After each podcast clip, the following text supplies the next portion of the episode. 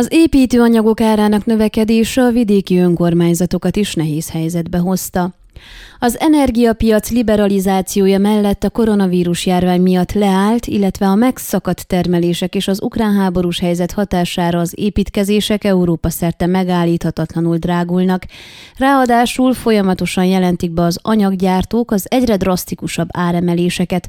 Amennyiben a helyi költségvetésből kell fedezzük a többletkiadásokat, amelyek az országút mentén épülő járda kapcsán merültek fel, akkor gyakorlatilag takaréklángra kerülünk, és nem tudunk más fejlesztésre költeni, osztotta meg kérdésünkre aggájait Karda Robert, Csíkszent Domokos polgármestere. Mint mondta, a vidékfejlesztési alapból készül jelenleg a községben a járda, az illetékes minisztériumtól már tavaly is kértek félmillió lejes árkiigazítást, illetve idén az új jogszabály előírása szerint letette a kivitelező cég a kérést, ezúttal 300 ezer lejre.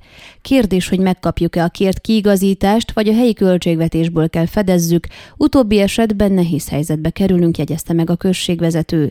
Hozzátette, évelején különítettek el egy jelentősebb összeget a község központjának átalakítására, azonban ennek megvalósítását egyelőre halasztaniuk kell.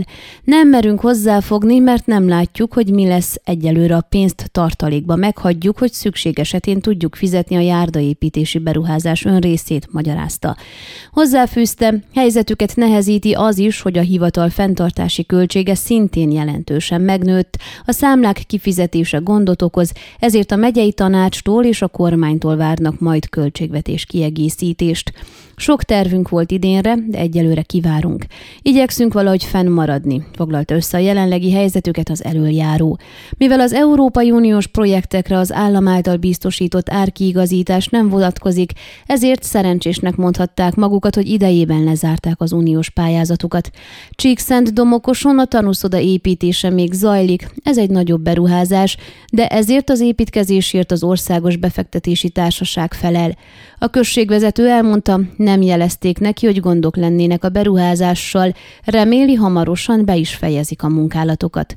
Csíkmadarason is nehezítette a beruházások kivitelezését az építőanyagok jelentős drágulása.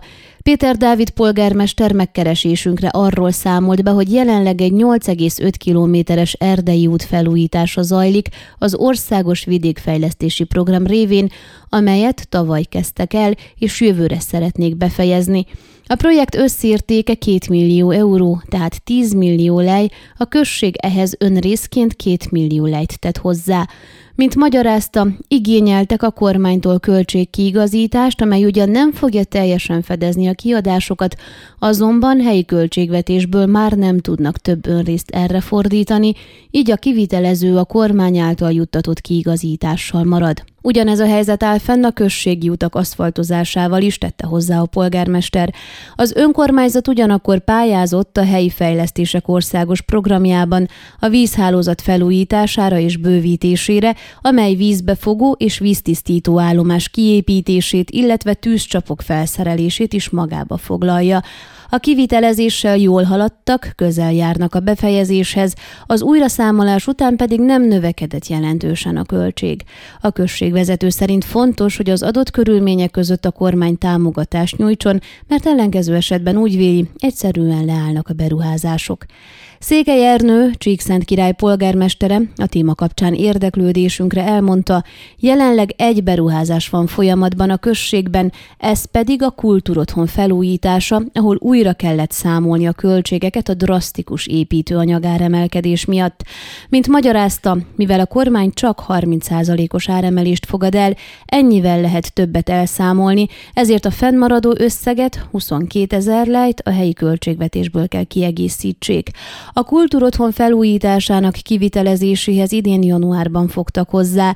Az épületen belül már csak kisebb beavatkozásokat kell elvégezzenek, a külső munkálatokhoz is nem sokára hozzáfognak, így hamarosan befejezik ezt a projektet. A község egyik utcájának aszfaltozásához is újra kellett számolják a költségeket, amelyet ugyan teljesen saját költségvetésből fedeznek, a munkálatokra szánt pénzt azonban újabb 94 ezer lejjel kellett megtoldaniuk.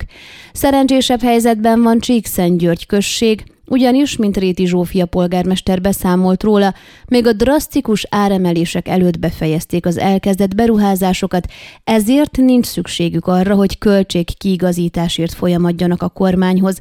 Jelenleg forrásokat keresnek az új elképzeléseik megvalósításához.